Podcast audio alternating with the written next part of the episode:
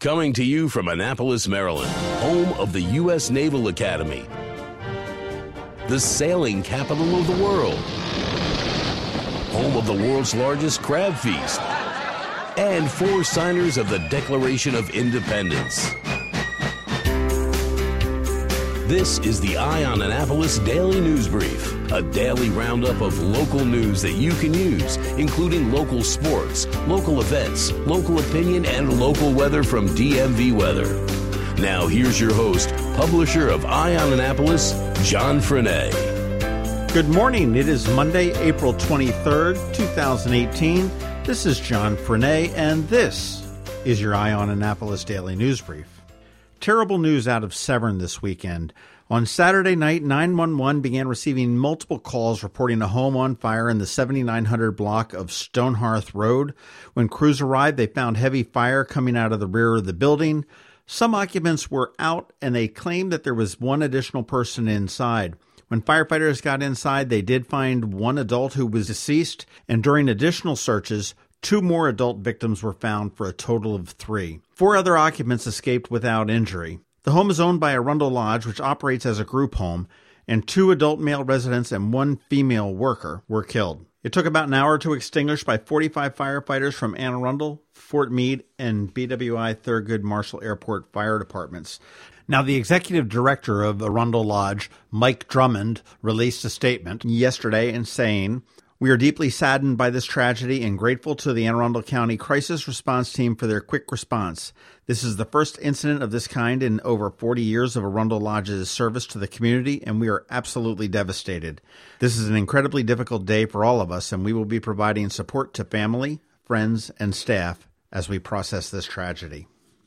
Kent Island High School junior varsity lacrosse will not be playing any games this year. Queen Anne's County Public School Superintendent Andrea Kane terminated the season based on a video that had been circulating of a bunch of members from the JV lacrosse team in a locker room rubbing their genitals on the face of another male student, also believed to be part of the JV lacrosse team. The students involved have not been identified. The Queen Anne's County Sheriff's Office is investigating. Kane has not been available for any comments, but she did send a letter home in which she said the behavior on the video, which was witnessed by thousands of people via social media and the news media, is not condoned and will not be ignored.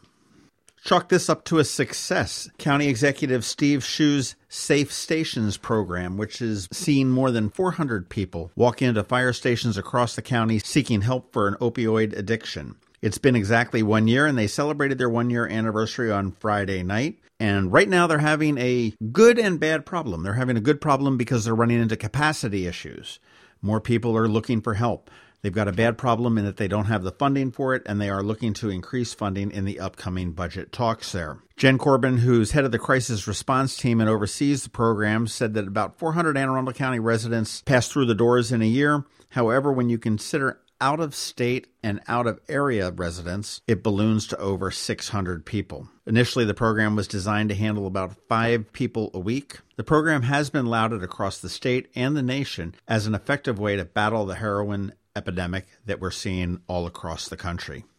I just wanted to give you a little bit of a heads up that there may be some blips and glitches in the Daily News Brief this week. There was a death in my family, and I will be recording the Daily News Brief from a hotel room most of this week. But my schedule is unknown, so it may not be on time every single day. I will do my best, and I thank you for your patience and understanding. And we will be back up to speed next week for sure. Guaranteed, you can take that to the bank. Stay tuned. We have George Young with DMV Weather coming right up after Sean O'Neill from RBC Wealth Management, and then a mild mannered rant from me. I'm Sean O'Neill, your local RBC Wealth Management Advisor. When you choose to work with me, you'll have access to a worldwide network of financial products and services only available from a leading global institution. RBC's international reputation for physical strength and stability, world class capabilities, and corporate values is unique in the financial services industry. I also recognize the importance of reinvesting in the communities in which we live and work, and I'm committed to serving my clients by building long term relationships based on trust, integrity, and confidence. I look forward to helping you with your wealth management needs. Call me, Sean O'Neill, today at 410 573 6723 for a complimentary consultation. RBC Wealth Management, a division of RBC Capital Markets LLC. Member NYSE, FINRA, and SIPC. This is Maryland. The weather can be nearly unpredictable. We've got George Young from DMV Weather in Annapolis to sort it all out. Hey everyone, this is George with DMV Weather, and this is your Eye on Annapolis forecast for Monday, April 23rd. Today will bring one more great weather day outside for Annapolis and all of Anne Arundel County with more sunshine and temps in the mid to upper 60s before conditions change starting tomorrow with clouds and rain and more breezy winds associated with the storm moving toward the area from the south.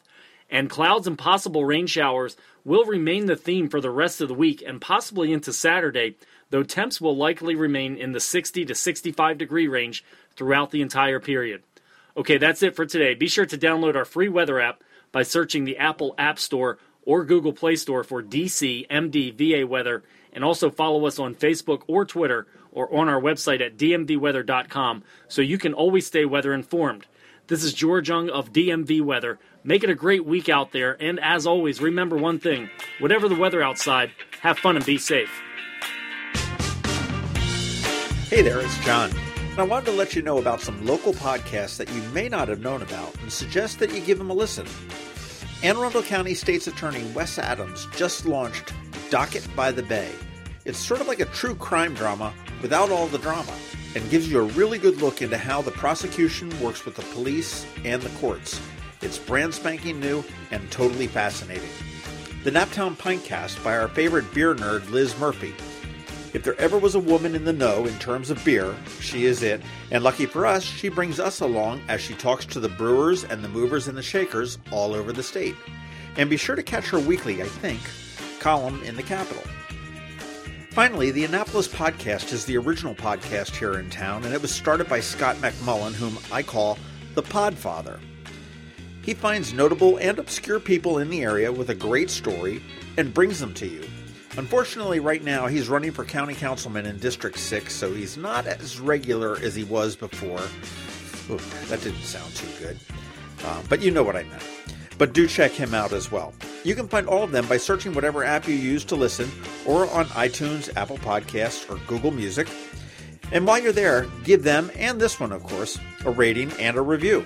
It really helps us all grow and gets a larger audience for all of us. Of course, you could also do it the old fashioned way as well. Just tell all of your friends. Okay, so go do that, and we'll be right here waiting.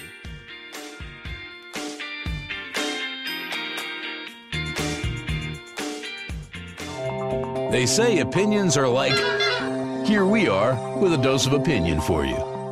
Last week, Annapolis Mayor Gavin Buckley's office put out a press release asking residents to, quote, help reimagine Annapolis City Dock waterfront.